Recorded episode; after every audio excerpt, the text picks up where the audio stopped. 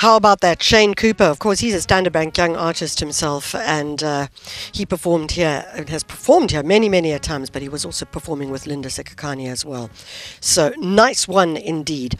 As I mentioned, we are going to be talking about the making of a festival. How does it work? Put it together, and uh, just to remind ourselves of how difficult it is, the challenges that are there, but that when it comes to performing or to the show, the show will go on.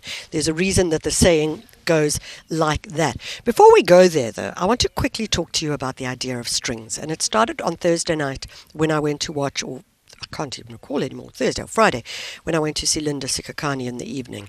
And in his um, jazz ensemble, there was a harpist, someone playing the harp. And she also performed last night as part of the team with Msaki. And it made me think, as I mentioned yesterday on the show, around how we think so much about strings. And strings, I mean, there are there's the beat, the drums, which make up music, but then there's also the strings, and they come in so many different forms. I mean, we could have heard the um, the uhadi being played last night, strings, the kora being played.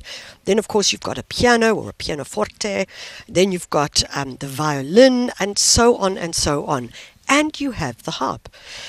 So on the line, we've just uh, got Jude Harpstar. She's the harpist that has been performing in diverse um, projects over the last couple of days. Jude, thanks so much for joining us. Thank you for having me. I know it's a kind of weird thing to get called to say someone wants to talk to you just about playing the harp, but it just feels like it feels like you've managed to make an instrument which which comes from you know really a classical era, almost feel like a French era. I may be wrong with that. But and turned it into something so different. It's it's like you've reimagined what that instrument could be. Tell us a bit about it. So I am very strictly classically trained. I studied in the States for seven years. Um, I was at the conservatories. I was in orchestras. I did all the classical stuff that you could do.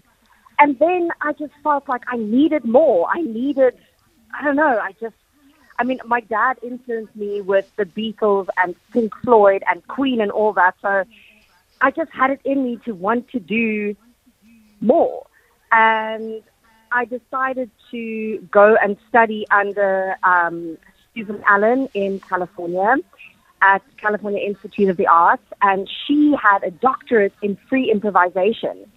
And the first time I heard a recording of her playing with a saxophone player, actually, I was mesmerized. It blew my mind. I couldn't believe that somebody could, you know, make something up two musicians could make something up and still sound like it was composed beforehand and mm, it's yeah. so synchronized and, and amazing. And so from there, I just, I knew that I had to, to go into improvisation and going into improvisation opened up so many doors for me to be able to play with people like Sipho Hotstix, with Kwesta, with Sibongile Khumalo, with Msaki, with Linda, with so yeah, I think it just kind of organically happened.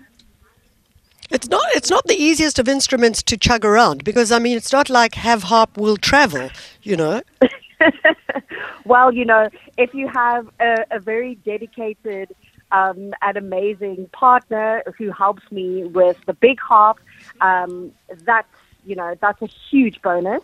And the hmm. small mm. harp is um, it's not a problem. Although you know at the festival I realized laying it around in the flight case was was a little bit tricky. So I was very grateful that people at the festival were always there to help me to move it around because it is heavy. Yeah.